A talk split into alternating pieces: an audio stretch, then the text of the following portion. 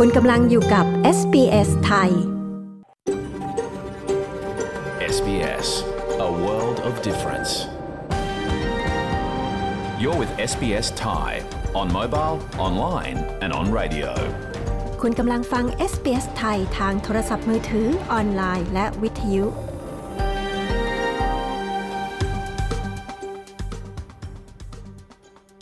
ขอระลึกถึงเจ้าของดั้งเดิมของดินแดนที่เรากำลังกระจายเสียงจากที่นั่นในวันนี้ SBS ไทยขอแสดงความเคารพต่อชาววรัญจรีวอยวรังของชาติคูลิน และต่อผู้อาวุโสของพวกเขาทั้งในอดีตและปัจจุบัน เรายังขอระลึกถึงเจ้าของดั้งเดิมของดินแดนชาวอบอริจิน และชาวเกาะช่องแคบทอร์เรสทั่วประเทศที่คุณกำลังรับฟังเราจากที่นั่นในวันนี้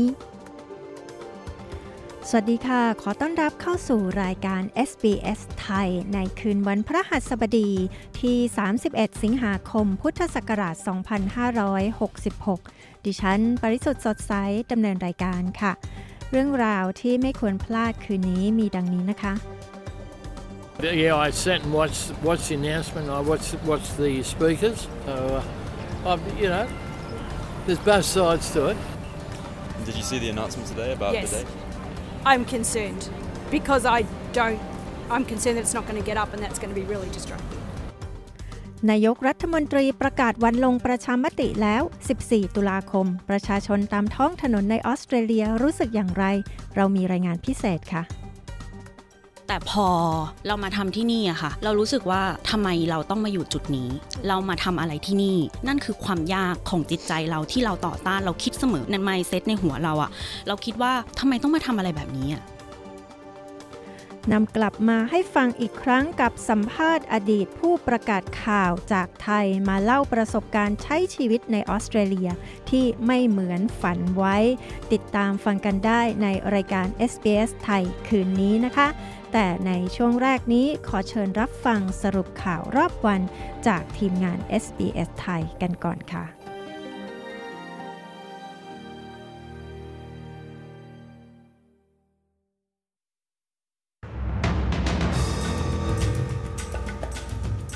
อาสาสมัครหลายร้อย เดินรณรงค์ประชามติเสียงชนพื้นเมืองต่อรัฐสภาแควนตัสถูกดำเนินคดีฐานโฆษณาตัวลดราคาที่ถูกระงับ กระทรวงคุ้มครองแรงงานออกกฎใหม่ คนขับอูเบอร์พนักงานส่งอาหารได้ประโยชน์ ติดตามสรุปข่าวรอบวันจาก SBS ไทย 31 สิงหาคม 2566 กับดิฉัน ชยดาภาอาสาสมัครหลายร้อยคน เริ่มต้นเดินรณรงค์เพื่อสนับสนุนหรือต่อต้านการลงประชามติเสียงชนพื้นเมืองต่อรัฐสภา หลังจากที่นายกรัฐมนตรีแอนโทนีอาบานิซีได้ประกาศว่าวันที่ 14 ตุลาคม เป็นวันลงประชามติ ชาวออสเตรเลียจะถูกขอให้ตัดสินใจว่าคณะที่ปรึกษาเสียงชาวพื้นเมือง หรือที่เรียกกันว่า The Voice ซึ่งเป็นหน่วยงานท้าวรที่จะแสดงทัศนะของพวกเขาต่อรัฐสภาออสเตรเลีย และต่อรัฐบาลในด้านการออกกฎหมายและนโยบายที่มีความสำคัญต่อชาวออบริจินและชาวเกาะช่องแคบทอร์เรสจะได้รับการรับรองจากรัฐธรรมนูญหรือไม่ ผู้อำนวยการการรณรงค์ตอบรับ Yes ดีนพาคินกล่าวว่ารู้สึกถึงความตื่นเต้นมากขึ้น ในขณะที่วันลงประชามติใกล้เข้ามาแล้ว กลุ่มเฝ้าระวังผู้บริโภคได้ดำเนินคดีทางกฎหมายกับสายการบินแควนตัส โดยกล่าวหาว่าสายการบินโฆษณาตั๋วสำหรับเที่ยวบิน ลดราคาที่ถูกระงับไปแล้ว แต่ยังไม่ถูกถอดออกจากการโฆษณาลดราคาถึง 8,000 เที่ยวบิน คณะกรรมการคุ้มครองผู้บริโภคแห่งออสเตรเลียกล่าวว่า เที่ยวบินดังกล่าวมีกำหนดออกเดินทาง ระหว่างเดือนพฤษภาคม ถึงเดือนกรกฎาคมปีที่แล้ว แต่ควอนตัสยังคงจำหน่ายตั๋วต่อไปนานกว่า 2 สัปดาห์โดยเฉลี่ย หลังจากตั๋วดังกล่าวถูกระงับ เหตุการณ์นี้เกิดขึ้นในขณะที่รัฐบาลกลางยังคงเผชิญกับคำถามเกี่ยวกับการปิดกั้นสายการบินกาตาร์แอร์เวย์สไม่ให้ขยายการบริการในออสเตรเลีย ด้านวุฒิสมาชิกพรรคเสรีนิยม เจน ฮูมกล่าวกับ Nine News ว่า นายกรัฐมนตรีแอนโทนีอัลบานิซีจำเป็นต้องมีคำอธิบายในการตัดสินใจที่เขามีส่วนร่วมในครั้งนั้น วันนี้วันพฤหัสที่ 31 สิงหาคม รัฐมนตรีกระทรวงคุ้มครองแรงงานโทนี่เบิร์กมีกำหนดออกกฎหมายคุ้มครองแรงงานฉบับใหม่ที่ว่าด้วยการคุ้มครองคนงานที่ทำงานในรูปแบบงานชั่วคราว และต้องพึ่งพาทิปเพื่อให้มีรายได้เพียงพอต่อค่าใช้จ่าย คนขับรถส่งผู้โดยสารโดยใช้รถยนต์ส่วนตัว และพนักงานส่งอาหาร เป็นหนึ่งในคนงานหลายพันคนที่จะได้รับประโยชน์จากการเปลี่ยนแปลงนี้ ซึ่งพวกเขาจะได้รับการคุ้มครองจากการเลิกจ้างที่ไม่เป็นธรรม และการได้รับค่าจ้างในอัตราค่าจ้างขั้นต่ำกฎหมายใหม่อาจมีการเปลี่ยนแปลงในเรื่องอัตราการทำงานล่วงเวลา และการจัดตารางการทำงาน ซึ่งอาจกระทบกับแรงงานที่ต้องการความยืดหยุ่นในการทำงาน รัฐมนตรีเบิร์กกล่าวกับสถานีวิทยุ ABC ว่า กฎหมายใหม่นี้มีเป้าหมายที่จะบังคับใช้มาตรฐานขั้นต่ำที่มีความสำคัญต่อคนงาน ที่ไม่มีอำนาจการต่อรอง และมักได้รับผลกระทบจากค่าจ้างที่ไม่เป็นธรรม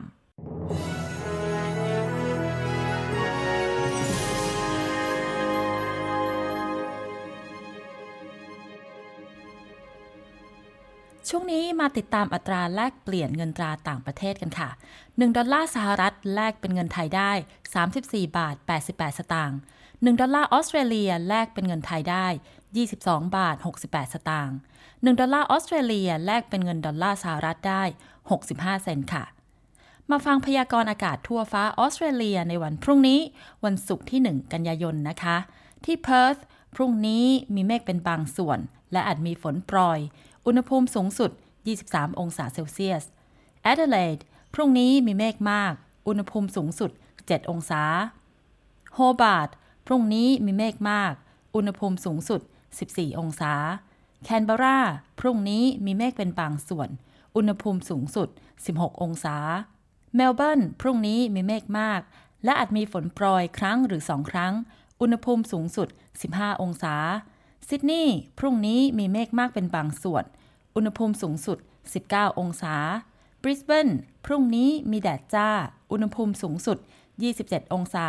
และปิดท้ายที่ดาวินแดดจ้า อุณหภูมิสูงสุด 35 องศาเซลเซียสค่ะ และทั้งหมดคือสรุปข่าวรอบวันจาก SBS ไทย 31 สิงหาคม 2566 ดิฉัน ชยดาพาว รายงานค่ะ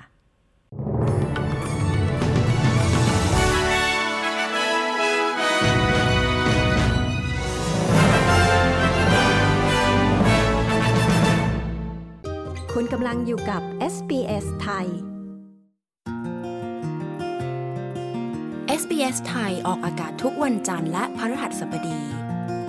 เวลา 22 นาฬิกา มีทางเลือกรับฟังรายการมากมายผ่านวิทยุอนาล็อก ทีวีดิจิตอล ออนไลน์ หรือแอปโทรศัพท์เคลื่อนที่ SBS ไทย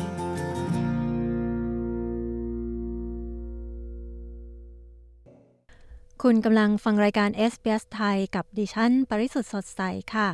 ในรายการ SBS ไทยคืนนี้นะคะ เรามีเรื่องน่ารู้สำหรับคุณแม่คุณพ่อในออสเตรเลีย เกี่ยวกับวิธีรับมือกับความเจ็บป่วย ที่ลูกๆอาจจะนำกลับมาบ้านจากศูนย์รับเลี้ยงเด็กนะคะ ในช่วงสัมภาษณ์ท้ายรายการก็จะเป็นเรื่องยอดนิยมประจำเดือนนี้ค่ะนำมาให้ฟังกันนะคะสำหรับใครที่อาจจะพลาดฟังค่ะ คุยกับคุณทองเนื้อก้าวอดีตผู้ประกาศข่าวสาวสวยจากเมืองไทย เล่าถึงชีวิตต้องสู้เมื่อย้ายมาอยู่ในออสเตรเลีย พร้อมกับเรามีเพลงเพราะๆขั้นรายการด้วยนะคะ ติดตามฟังกันในรายการ SBS ไทยคืนนี้ค่ะ ช่วงนี้มาฟังเรื่องของการลงประชามติในออสเตรเลียนะคะ ที่ตอนนี้มีการประกาศวันลงคะแนนเสียงออกมาแล้วค่ะ เมื่อวันพุธที่ 30 สิงหาคม นายกรัฐมนตรีแอนโทนี อัลบานิซี ได้ประกาศว่าการลงประชามติเรื่องคณะที่ปรึกษา เสียงชนพื้นเมืองต่อรัฐสภา หรือ Indigenous Voice to Parliament จะมีขึ้นในวันที่ 14 ตุลาคม SBS News จึงได้ออกไปสอบถามผู้คนตามท้องถนนในนครเมลเบิร์นว่าพวกเขาคิดอย่างไร คุณเพนรีบัคลีย์ผู้สื่อข่าวของ SBS News มีรายงานเรื่องนี้ ดิฉัน ปริสุทธ์สดใส SBS ไทย เรียบเรียงและนำเสนอค่ะ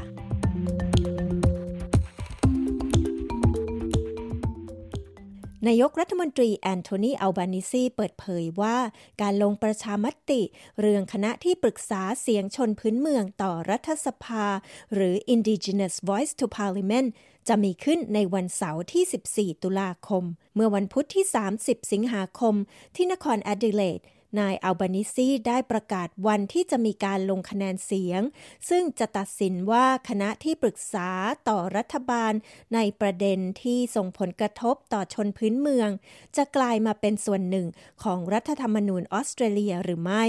ผู้คนที่วางแผนจะโหวตโนกล่าวว่า ไม่มีความชัดเจนว่าคณะที่ปรึกษาเสียงชนพื้นเมือง หรือ The Voice จะมีลักษณะอย่างไร และการยอมรับชาวพื้นเมืองออสเตรเลียในรัฐธรรมนูญนั้นไม่จำเป็น I'm going to vote no. It's not very clear how it'll actually work and uh, like what it's actually for. Um, หญิงผู้หนึ่งกล่าวว่า ฉันจะโหวตโน เพราะมันไม่ชัดเจนจริง ๆ ว่ามันจะทำงานอย่างไรและมีไว้เพื่ออะไร ฉันคิดว่าไม่ควรมีชาวออสเตรเลียกลุ่มใดกลุ่มหนึ่ง ที่มีสิทธิ์มีเสียงต่อรัฐสภาเหนือชาวออสเตรเลียคนอื่นๆ No. And why are you voting no? We don't need it. Got plenty of um, representation for Aboriginal and other people. ชายผู้หนึ่งกล่าวว่าเขาจะโหวตโน โดยบอกว่าเราไม่จำเป็นต้องมีคณะที่ปรึกษาเสียงชาวพื้นเมือง เพราะเรามีตัวแทนมากมายสำหรับชาวอบอริจินและอื่นๆ เพียงพออยู่แล้ว เราจึงไม่ต้องการเพิ่มอีก และมันเป็นสิ่งที่ไม่มีใครรู้แน่ชัด พวกเขาไม่ได้ให้ข้อมูลเราเพียงพอ ชายผู้นี้กล่าว สำหรับผู้ที่จะโหวต yes กล่าวว่า คณะที่ปรึกษาเสียงชนพื้นเมืองต่อรัฐสภา หรือ Indigenous Voice to Parliament จะนำไปสู่ผลลัพธ์เชิงบวกสำหรับชาวพื้นเมืองในออสเตรเลีย ในกระบวนการยุติธรรม สุขภาพ และสิทธิที่ดิน หญิงผู้หนึ่งที่จะโหวต yes กล่าวว่า I'm going to vote yes because I think it's a start. Like there's a there's a lot of work that needs to be done, but that's a start, and I don't want it to stop there. เพราะฉันคิดว่ามันเป็นการเริ่มต้นมีหลายอย่างที่ต้องทำมากมาย แต่นี่เป็นจุดเริ่มต้น และฉันไม่อยากให้มันหยุดอยู่แค่นั้น การเสียชีวิตของชาวอบอริจิน ระหว่างถูกควบคุมตัว ความเหลื่อมล้ำเรื่องสุขภาพระหว่างชาวอบอริจิน กับชาวออสเตรเลียคนอื่นๆ เรื่องต่างๆ ไม่จบสิ้นมันมหาศาล I know there's a lot of doubt amongst the Aboriginal community about whether it'll kind of stop them from doing anything further, but I just feel like it's good to have a sense of optimism. ชายอีกคนหนึ่งที่จะโหวต yes กล่าวว่า ผมรู้ว่ามีความข้องใจในหมู่ชุมชนชาวอบอริจินว่านี่จะยับยั้งพวกเขาไม่ให้ดำเนินการใด ๆ ได้หรือไม่ แต่ผมแค่รู้สึกว่ามันเป็นการดีที่เราจะมีความหวัง มีการมองโลกในแง่ดี และมันเป็นจุดเริ่มต้นที่ทำให้มีการยอมรับมากขึ้น ทั้งในเรื่องสิทธิในที่ดินและอะไรทำนองนั้น ส่วนผู้มีสิทธิ์ลงคะแนนที่ยังไม่แน่ใจกล่าวว่า พวกเขาต้องการให้การลงคะแนนเสียงของตนนำไปสู่ผลลัพธ์ที่ดีที่สุดสำหรับชาวพื้นเมืองออสเตรเลีย I'll vote yes, but I don't think it's actually going to make as much difference as it should.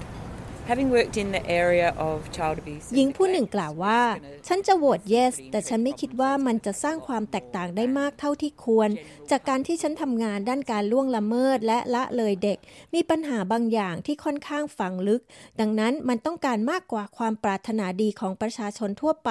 และไม่ใช่แค่การลงคะแนนเสียงทั่วไป เช่นนั้น To be honest with you, I haven't done enough. I haven't done my research. I've, I've got I've got to look. I've got to read the statement to the heart. ชายอีกผู้หนึ่งก็กล่าวว่า พูดตามตรงนะ ผมยังไม่ได้ค้นคว้าหาข้อมูลมากพอ ผมต้องอ่านถ้อยแถลง Statement from the Heart ผมอยากเห็นสนธิสัญญา จากที่ผมเคยไปนิวซีแลนด์ และได้เห็นสิ่งที่พวกเขาทำที่นั่น ทั้งเรื่องผลที่ตามมาและสิ่งดีๆ ที่จะเกิดขึ้น ผมยังคงหาข้อมูลอยู่ ชายผู้นี้กล่าว การลงประชามติเรื่องคณะที่ปรึกษาเสียงชนพื้นเมืองต่อรัฐสภา หรือ Indigenous Voice to Parliament จะมีขึ้นในวันเสาร์ที่ 14 ตุลาคม ชาวออสเตรเลียจึงยังคงมีเวลาที่จะหาข้อมูลด้วยตนเองเกี่ยวกับประเด็นต่างๆ ที่เป็นหัวใจของการอภิปรายเรื่องนี้ คุณสามารถหาข้อมูลที่ครอบคลุมรอบด้าน เกี่ยวกับการลงประชามติครั้งนี้ ได้ที่ portal SBS Voice Referendum ไปที่เว็บไซต์ sbs.com.au/voicereferendum ที่ผ่านไปนั้นก็เป็นรายงานจากคุณเพนรีบัคลีย์ผู้สื่อข่าวของ SBS News ดิฉัน ปริสุทธ์สดใส SBS ไทย เรียบเรียงและนำเสนอค่ะ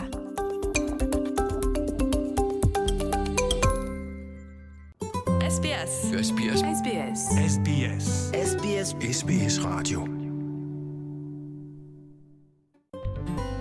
SBS ไทยบนวิทยุ ออนไลน์ และบนโทรศัพท์เคลื่อนที่ของคุณ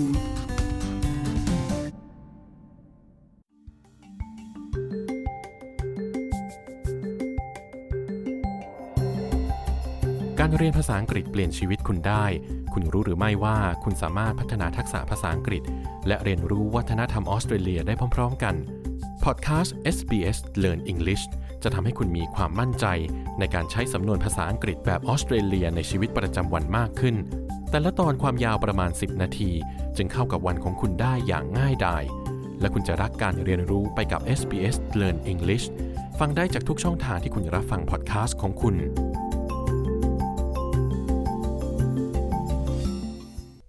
คุณกำลังฟังรายการ SBS ไทย กับดิฉัน ปริสุทธ์สดใสค่ะ เรื่องการลงประชามติคณะที่ปรึกษาเสียงชาวพื้นเมือง ต่อรัฐสภาหรือ Indigenous Voice to Parliament ที่จะมีขึ้นในวันเสาร์ที่ 14 ตุลาคมสำหรับใครที่ได้สัญชาติออสเตรเลียแล้วและมีอายุ 18 ปีขึ้นไป ก็จะต้องทำให้แน่ใจได้ว่าคุณได้ลงทะเบียน ขอใช้สิทธิ์เลือกตั้ง แล้วก็ข้อมูลการลงทะเบียนเลือกตั้งของคุณนั้น ถูกต้องตามข้อมูลปัจจุบันนะคะ คุณสามารถค้นหาข้อมูลที่ครอบคลุมรอบด้านเกี่ยวกับการลงประชามติ ครั้งนี้ได้ที่ portal SBS Voice Referendum ไปที่เว็บไซต์ sbs.com.au/voice-referendum ซึ่งก็จะมีข้อมูลเป็นภาษาต่างๆ รวมทั้งภาษาไทยให้ได้อ่านกันนะคะ ช่วงนี้เรามีเรื่องราวน่ารู้สำหรับคุณแม่คุณพ่อที่ลูกๆอาจจะติดโรคมาจากที่ศูนย์รับเลี้ยงเด็กควรจะทำอย่างไรนะคะ ไปฟังกันค่ะ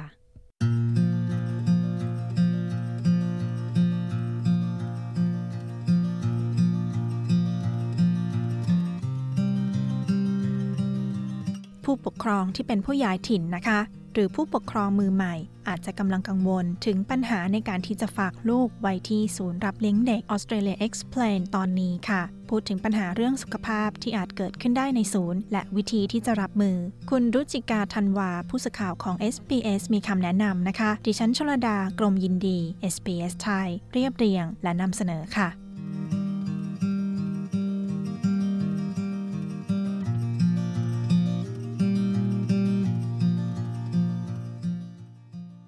ย้ายถิ่นนะคะ มักจะขาดครอบครัวที่คอยช่วยดูแลลูกขณะที่ไปทำงาน การศึกษาระดับปฐมวัย หรือ early childhood จึงเป็นหนทางในการที่จะช่วยให้ผู้ปกครอง สามารถกลับไปทำงานได้ค่ะการฝากลูกๆ ไว้ที่ศูนย์รับเลี้ยงเด็กนะคะ หรือที่เรียกว่า child care หรือ day care จึงเป็นทางเลือกที่นิยม และยังช่วยสร้างภูมิคุ้มกันให้แก่เด็กๆ ด้วยค่ะ และการศึกษาระดับปฐมวัยยังช่วยเตรียมเด็กๆ ให้พร้อมเข้าเรียนทั้งทางด้านสังคม และด้านวิชาการเช่นกัน Home is an environment where child is having only couple of adults uh, exposed to and a very safe environment. But in the early childhood บ้านเป็นสถานที่ที่เด็กๆ จะได้พบเจอกับผู้ใหญ่ ไม่กี่คนเท่านั้น แต่ในสภาพแวดล้อมของศูนย์ดูแลเด็ก เด็ก ๆ จะได้พบกับเด็กคนอื่น และผู้ใหญ่ด้วย ซึ่งเป็นเรื่องปกติที่เด็กๆอาจป่วยได้ คุณหมออามี ซาอีดุลล่า แพทย์รักษาโรคทั่วไป หรือที่เรียกกันว่าแพทย์ GP นะคะ เป็นผู้เชี่ยวชาญในการรักษาเด็กอายุ 6 เดือนถึง 5 ปี ที่เมืองเมลเบิร์น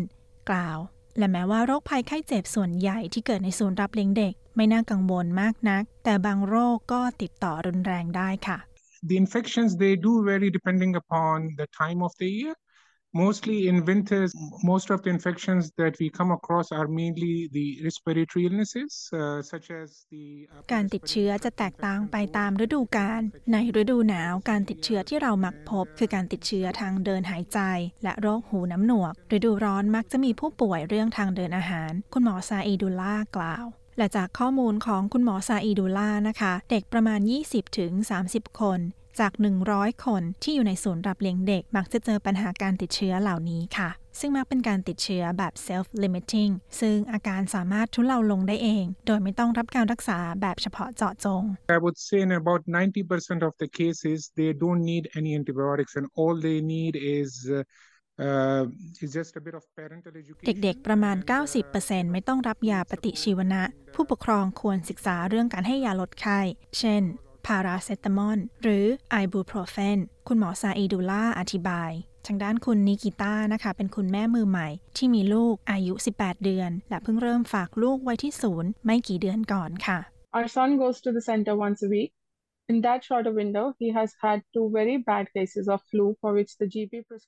ลูกชายของเราไปที่ศูนย์ สัปดาห์ละครั้ง และเขาก็ติดหวัดอย่างหนักสองครั้ง ซึ่งแพทย์ GP ต้องสั่งยาปฏิชีวนะและสเตียรอยด์เพราะยาพาราเซตามอลและไอบูโรเฟนไม่เพียงพอ เขายังติดโรคมือเท้าปากด้วย มีตุ่มพองทั่วตัวไปหมด คุณนิกิต้ากล่าว คุณนิกิต้านะคะ กล่าวต่อว่าประสบการณ์ดังกล่าวค่ะ ก่อให้เกิดปัญหาอื่น ๆ ตามมาด้วย The biggest challenge we face is the frequent calls we get from childcare to come and pick the kid up.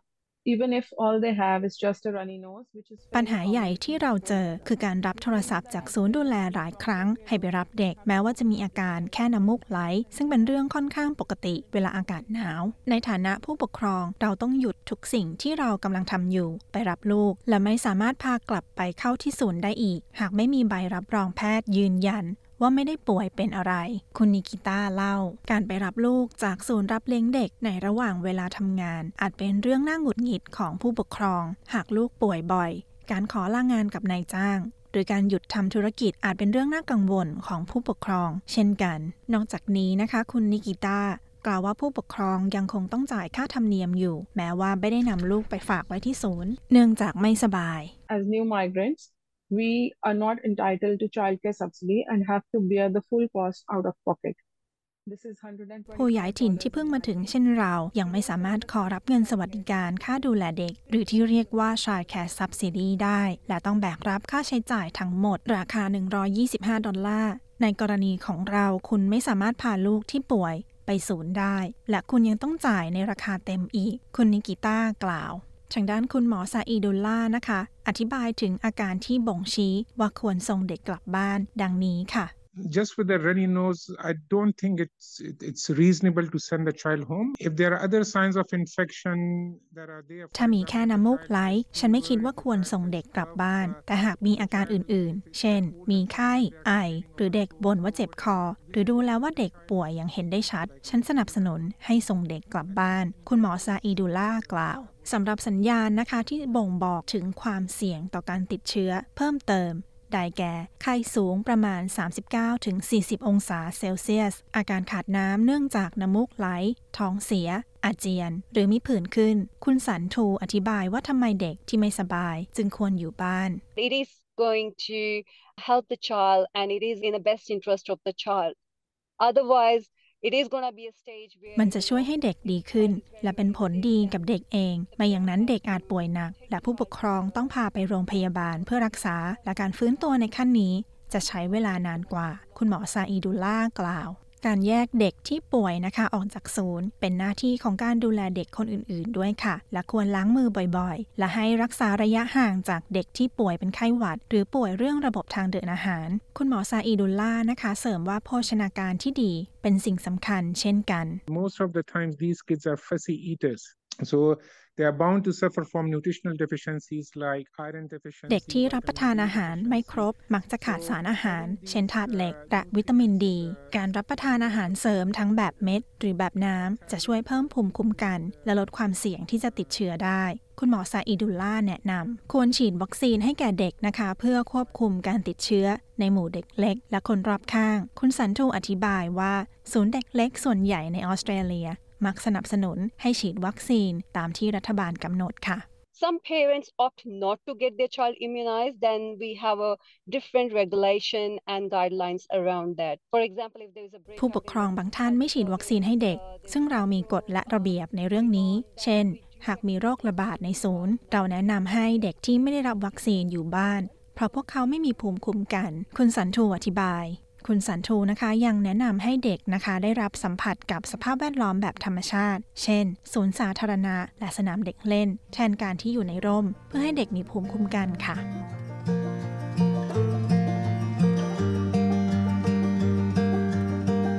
ที่จบไปนั้นนะคะคือ Australia Explain ตอนเคล็ดลับการจัดการกับโรคที่เด็กมักติดมาจากศูนย์รับเลี้ยงเด็กค่ะ คุณรุจิกาธันวา ผู้สื่อข่าวของ SBS รายงาน และดิฉันชลดากรมยินดีนะคะ SBS ไทยเรียบเรียงและนำเสนอค่ะ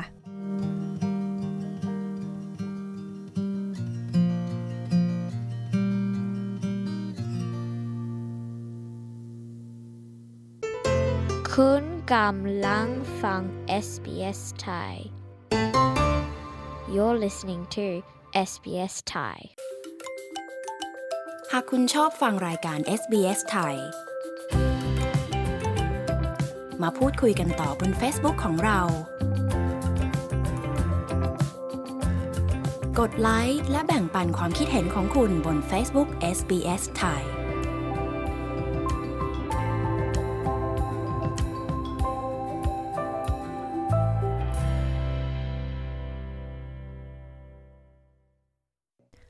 คุณกำลังฟังรายการ SBS ไทยกับดิฉัน ปริสุทธ์สดใสค่ะ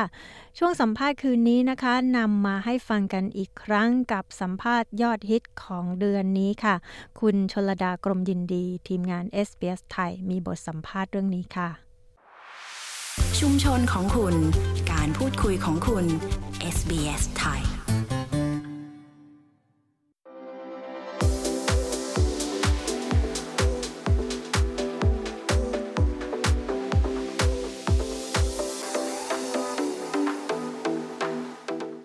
คนไทยหลายคนนะคะ มีความฝันที่จะมาใช้ชีวิตอยู่ต่างประเทศ มาฝึกภาษาหรือมาทำงาน หรือมาใช้ชีวิตกับครอบครัว คุณทองเนื้อก้าวคำพิมพ์ค่ะ ก็เป็นอีกหนึ่งในนั้นที่ออกจากงานผู้ประกาศข่าวนะคะ เพื่อมาทำตามความฝันอยู่ที่นี่ค่ะ คุณก้าวมาเล่าให้ฟังนะคะ ถึงชีวิตของเธอที่ออสเตรเลียค่ะ คุณก้าวต้องเจออะไรบ้าง และเธอผ่านมันมาได้อย่างไร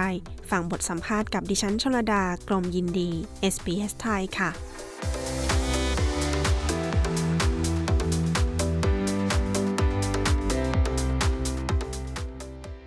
วันนี้เราก็อยู่ที่สตูดิโอนะคะ กับคุณทองเนื้อก้าวคำพิมพ์ ที่มาให้สัมภาษณ์เราที่สตูดิโอค่ะ วันนี้เราจะมาสอบถามในเรื่องของการที่มาใช้ชีวิตอยู่ที่ออสเตรเลีย ถามหน่อยค่ะว่ามาที่เมลเบิร์นตั้งแต่เมื่อไหร่คะ ตั้งแต่เดือนพฤศจิกายนปีที่แล้วค่ะ ค่ะทำไมถึงเลือกที่จะมาเมลเบิร์นนะคะจริง ๆ ตอนที่ตัดสินใจมาเรามี choice ในหัวค่อนข้างเยอะนะคะ หลักๆ เลยก็คือจะมีซิดนีย์แล้วก็มีเพิร์ธแต่ทีเนี้ยเราก็มาลองเปรียบเทียบดูข้อดีข้อเสียที่มันแตกต่างกัน ทางเอเจนซี่ก็ถามเราว่าเราชอบอากาศแบบไหนอะก็ตอบว่าอากาศหนาวอะเราก็รู้ว่าจริง ๆ ซิดนีย์ก็ก็หนาว แต่ว่าเรารู้ว่าเมลเบิร์นหนาวกว่าอะโอเค เราก็เลยตัดสินใจมาที่เมลเบิร์นค่ะ หลักๆ เลือกเพราะสภาพอากาศเลยค่ะ เลือกเพราะสภาพอากาศชอบค่ะอากาศหนาวเหรอคะใช่ค่ะอ๋อโอเค แล้วพอมาเลือกที่เมลเบิร์นเนี่ยมาที่นี่มาทำอะไรบ้างคะเล่าให้ฟังหน่อย มาเรียนมาเรียนแล้วก็มาทำงานค่ะ จริง ๆ ตัดสินใจมาที่ออสเตรเลีย เพราะเหตุผลหนึ่งคือต้องการทำงานด้วย ถ้าไปประเทศอื่นก็อาจจะมีข้อจำกัดในเรื่องของการทำงานนะคะ ที่เราดูมาหลาย ๆ ประเทศ ก็เลือกออสเตรเลีย แล้วก็เลือกลึกลงไปก็คือมาที่เมลเบิร์นเนี่ยแหละค่ะ อยู่ที่เมืองไทยเนี่ยก็ได้ทำงานดีแล้วค่ะทำไมถึงเลือกที่จะแบบมาเรียนหนังสือใหม่ที่ในต่างประเทศล่ะคะ อันนี้เป็นคำถามยอดฮิตที่หลายคนถามนะคะ อะไรทำให้ตัดสินใจ มาที่นี่ เพราะระยะเวลาที่เรามาค่ะ มันเกินกว่าที่เราจะลาแบบแค่ลากิจอ่าหรือว่าลาพักร้อนแค่นั้นนะคะค่ะเพราะว่าก้าวมาที่นี่ทั้งหมด 8 เดือนค่ะลงเรียนคอร์ส6 เดือน หลายคนถามว่าเป็นผู้ประกาศข่าวอยู่แล้วทำงานด้าน marketing แล้วก็เป็นระดับ m ม n เจอร์อยู่แล้วทำไมถึงตัดสินใจมา ย้อนกลับไปที่ความฝันตั้งแต่ตอนเด็ก เราอยากจะมีโอกาสสักครั้งหนึ่งในชีวิต ที่ได้มาเรียนต่างประเทศอืมอยากรู้ว่าการมาใช้ชีวิตอยู่ที่เมืองนอกเนี่ยมันเป็นยังไง การที่ตัดสินใจมาครั้งนี้ด้วยด้วยความที่อายุ 30 กว่าแล้วค่ะ มันก็เลยโอ้ มันอาจจะช้าไปหน่อยสำหรับคนที่ทำงานด้านนี้มา แล้วก็มีประสบการณ์มากกว่า 10 ปี แล้วก็ตัดสินใจมา เพราะว่าจริงๆอะเรื่องของภาษาอังกฤษจริง ๆ ก็อยากได้อยากพัฒนามากขึ้น แล้วก็อยากจะเติมเต็มสิ่งที่ตัวเองเคยฝันไว้ในอดีตค่ะ ก็เลยตัดสินใจมา เรียกว่าเป็นการตัดสินใจครั้งยิ่งใหญ่ในชีวิตเลย เพราะว่าออกจากงานทั้งสองที่เลยค่ะ แล้วก็คิดว่าการที่จะกลับไป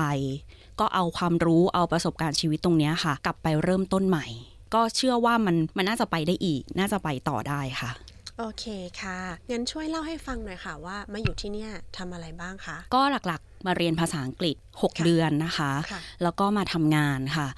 ทำงานแล้วก็เริ่มต้นชีวิตเหมือนกับเด็กนักเรียนไทยทั่วไปที่มาใช้ชีวิตอยู่ที่นี่ มาสมัครงานว่า เอ๊ะเราจะมาทำอะไรดีนะตั้งแต่แรก ๆ เลยค่ะ ก็หวานไปเยอะมากค่ะ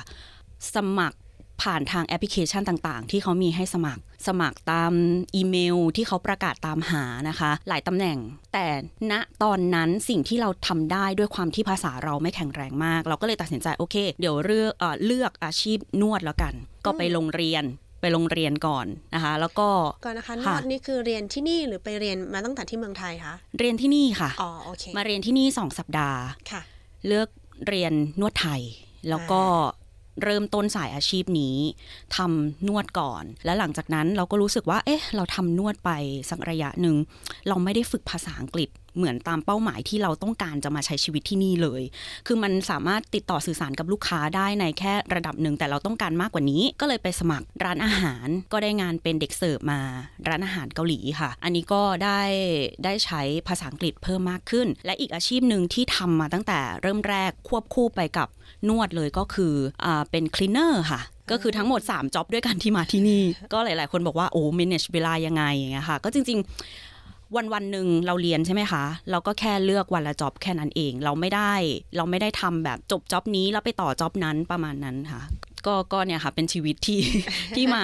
ลองลองนึกภาพนะคะจากผู้ประกาศข่าวมาเป็น cleaner มาเป็น therapist มาเป็นเอ่อ waitress อย่างเงี้ยค่ะอืมในสามอย่างเนี่ยชอบอันไหนที่สุดคะ ชอบอันไหนที่สุดเหรอจริง ๆ ชอบเรทเทสมากที่สุดเพราะว่าได้ติดต่อสื่อสารกับคน แล้วเราก็ชอบเป็นคนชอบพูดชอบคุย แม้ว่าภาษาอังกฤษเราจะไม่ได้แข็งแรงมาก แต่ว่าเออเราอยากอยากฝึกตัวเองด้วยอยาก improve ตัวเองด้วย แล้วก็มันก็รู้สึกผ่อนคลายดีนะคะ เวลาคุยกับคนเยอะๆ ได้แชร์ได้เล่าให้ฟังว่า อ๋อเนี่ยฉันเป็นนักเรียนนะ ฉันวีซ่าสติวเดนแบบนั้นแบบนี้อ่าแต่ละคนก็จะมีโมเมนต์ที่แตกต่างกันบางที เจอลูกค้าที่เคยไปประเทศไทย ก็จะแชร์หรือว่าพูดคุยกันสนุกสนุกให้กันฟังอย่างนี้ก็มีค่ะ อืมโอเคค่ะอ่างานไหนหนักที่สุดคะ ในสามอันนี้ หนักที่สุดคงเป็นคลีนเนอร์เพราะว่าใช้แรงเยอะ ใช้แรงเยอะแต่แทบจะไม่มีปฏิสัมพันธ์ในการพูดคุยกับใคร เพราะว่ามันเป็นการทำงานที่ต้องอยู่กับตัวเอง อาจจะเจอลูกค้าทักทายนิดๆหน่อยๆ แล้วเราก็เข้าไปทำงาน หนักตรงที่ว่าหนึ่งคือเราจะต้องไปทำความสะอาดบ้านทั้งหลัง เราไม่เคยที่จะต้องมานั่งขัดซ่วมบ้านคนอื่น แล้วเราก็มาเจอสภาพบ้านที่แตกต่างกันไปอ่าค่ะ แล้วก็ใช้แรงค่อนข้างเยอะอยู่กับมันหลายชั่วโมง การเดินทางก็เดินทางลำบาก เพราะว่าเราไม่ได้เลือกบ้านที่เอ่อใกล้บ้านใกล้ที่พักของเราสักเท่าไหร่ ก็เดินทางไปหนึ่งชั่วโมงบ้างหนึ่งชั่วโมงกว่าบ้างค่ะ ประมาณนี้ แต่ว่าถามว่ามันมีข้อดีข้อเสียแตกต่างกัน อย่างที่บอกว่าชอบงานอ่า เด็กเสิร์ฟมากที่สุด แต่ว่ามันก็มีความ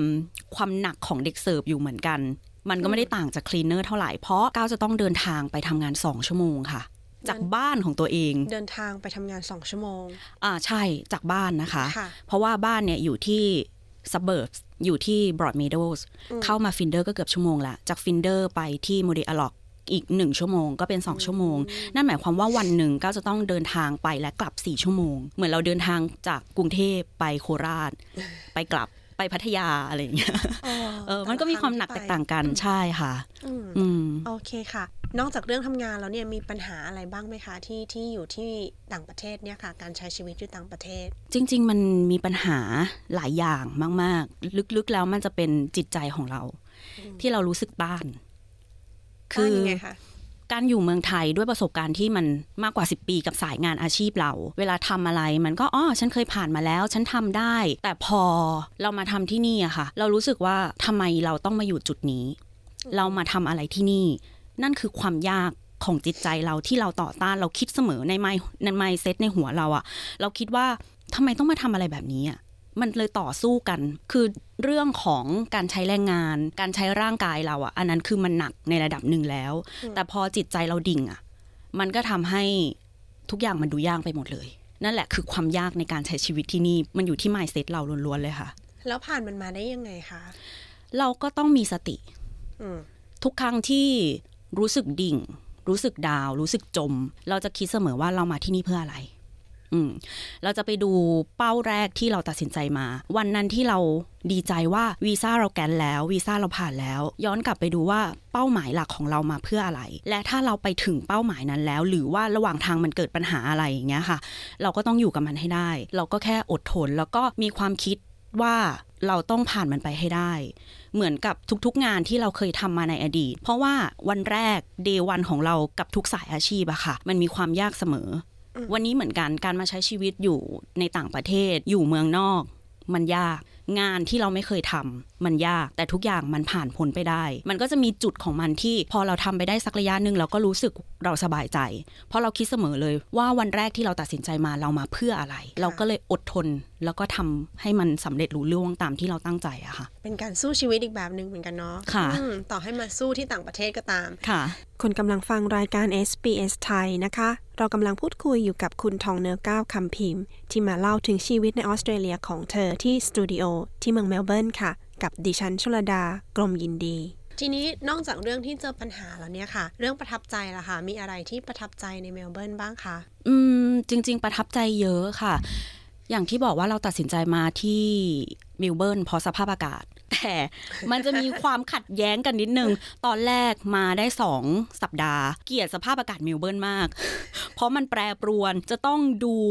อุณหภูมิทุกวันว่าวันนี้สภาพอากาศเป็นอย่างไรนะคะ แล้ว มาถึงปุ๊บติดโควิดเลยติดโควิดเลยเราก็เลยรู้สึกว่าโอ้โหพอร่างกายเรารู้สึกแย่รู้สึกไม่ไหว มันก็เลยพานไปว่าเออฉันไม่ชอบไม่ชอบสภาพอากาศ แต่พออยู่ไปสักระยะหนึ่ง ที่นี่อากาศดีมากค่ะ พูดถึง air quality นะคะ คุณภาพของอากาศคือดีมากจริง ๆ ถ้าเทียบกับกรุงเทพหรือว่าเทียบกับประเทศไทยอืมที่มันมีปัญหาหมอกควัน แล้วก็ค่า AQI ที่นั่นคือมันไม่ดีเท่ากับที่นี่ อันเนี้ยคือคือเหตุผลหลักที่เราชอบมากๆว่า คนที่มาใช้ชีวิตที่นี่เนี่ย โอเค เรื่องของการทำงานนั้นอีกเรื่องหนึ่งเรื่องของการเรียนอีกเรื่องหนึ่งแต่คุณมีคุณภาพชีวิตที่ดี โดยเฉพาะเรื่องของอาสภาพอากาศเนี่ย อันนี้คือเป็นสาธารณูปโภคขั้นพื้นฐานที่มนุษย์คนหนึ่งควรที่จะได้รับเลยอะค่ะอือืมมโอเคค่ะ แล้วนอกจากเรื่องที่ประทับใจแล้ว มีเรื่องอะไรที่ไม่ประทับใจบ้างคะอย่างบางคนเนี่ย อาจจะแบบว่าคาดหวังว่ามาอยู่เมืองนอกเนี่ยอาจจะแบบว่า ดูดีสวยหรูอย่างเงี้ยอะอืมเรื่องงานเราผ่านมาแล้ว แล้วมีเรื่องอื่นไหมคะ ที่เราจะไม่ประทับใจอย่างเงี้ยค่ะ อืม จริง ๆ หลักๆของก้าวนะคะ ที่ไม่ประทับใจแต่ก็อยู่ได้อะอะก็คืออย่างที่พี่เชอรี่บอกว่าอะมันก็เป็นเรื่องงานที่ก้าวเจอก็คือ อาจจะเจอในายจ้างโกงค่าแรง อันนั้นคือเราก็ผ่านมาแล้ว จุดที่มันจะต้องแบบดีฟดาวต่อสู้กันไป แต่ถ้าพูดถึงความเป็นเมลเบิร์นที่ไม่ประทับใจเท่าไหร่ด้วยความที่เราอยู่นอกเมือง แล้ว เราจะต้องเดินทางด้วยรถไฟเป็นหลัก รถไฟเสียบ่อยมากค่ะ ต้องนั่งบัสรีเพลสบัสรีเพลสเมนต์บ่อยมากแล้วคือระยะเวลามันมันไม่ได้แบบวันสองวัน แต่บางทีมันเป็นเดือนเป็นสัปดาห์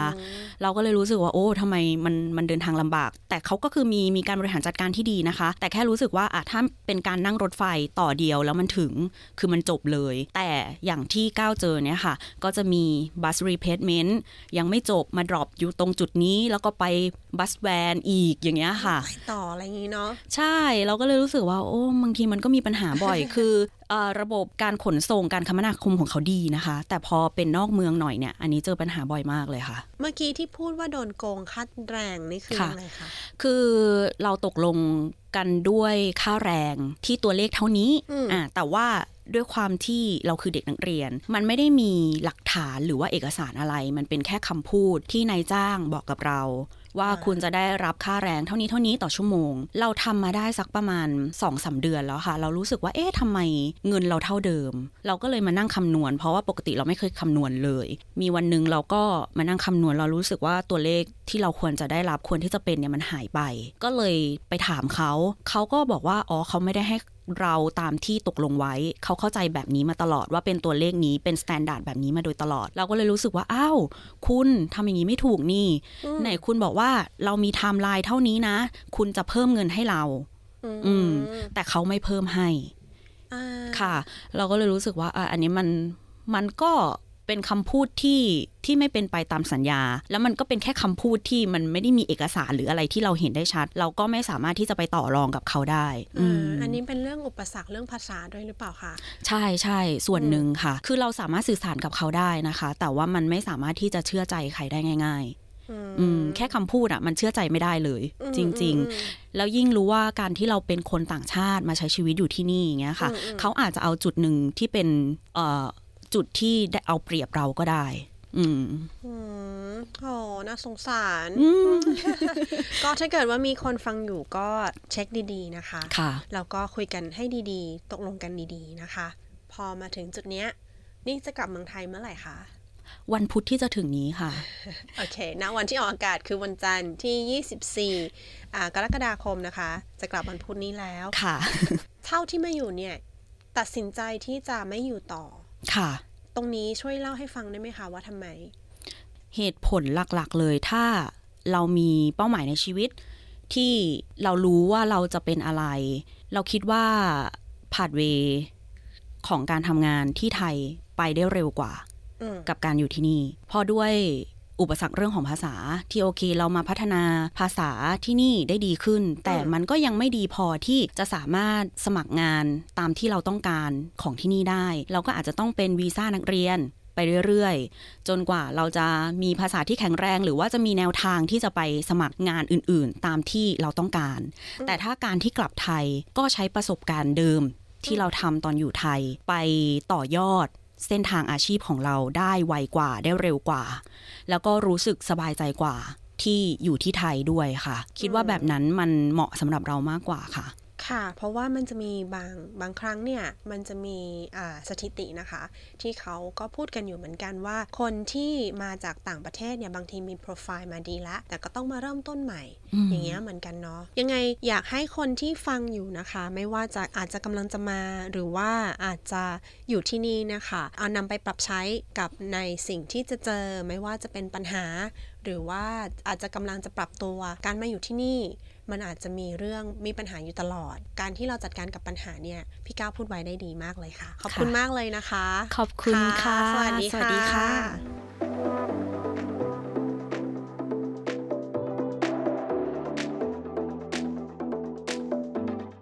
คุณผู้ฟังคะคุณก้าวนะคะได้พูดถึงการตัดสินใจครั้งสำคัญของเธอค่ะ การตัดสินใจที่เธอจะกลับไทย และข้อคิดเห็นกับคำที่ว่าใครว่าอยู่เมืองนอกสบาย ฟังบทสัมภาษณ์ฉบับเต็มของคุณทองเนื้อก้าวคำพิมพ์นะคะ ได้ในพอดแคสต์ของ SBS ไทยค่ะ ดิฉันชลดากรมยินดี SBS ไทยรายงานค่ะ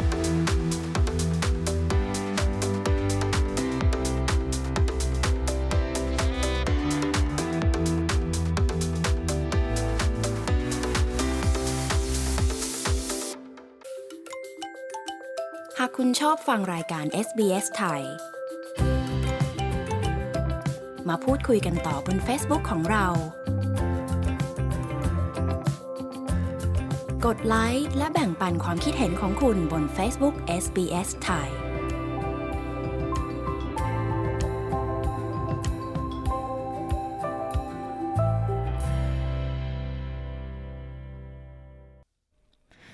เพลงฤดูกาลที่แตกต่างของบอยโกศิยพงศ์นะคะ ขับร้องโดยคุณนพพรชำนิค่ะ ค่ะคุณผู้ฟังคะคุณสามารถฟังรายการคืนนี้ซ้ำอีกครั้งนะคะ ได้ที่ sbs.com.au/thai นะคะ หรือฟังได้จากทุกช่องทางที่คุณรับฟังพอดแคสต์ของคุณค่ะ สำหรับวันนี้ SBS ไทยหมดเวลาลงแล้วนะคะ ดิฉันปริสุทธ์สดใสและทีมงานขอบคุณทุกท่านที่ติดตามรับฟังค่ะ และพบกับเราได้ใหม่ในสัปดาห์หน้านะคะสำหรับวันนี้ราตรีสวัสดิ์ค่ะ ต้องการฟังเรื่องราวน่าสนใจแบบนี้อีกใช่ไหม ฟังได้ทาง Apple Podcast Google Podcast Spotify หรือที่อื่น ๆ ที่คุณฟัง podcast ของคุณ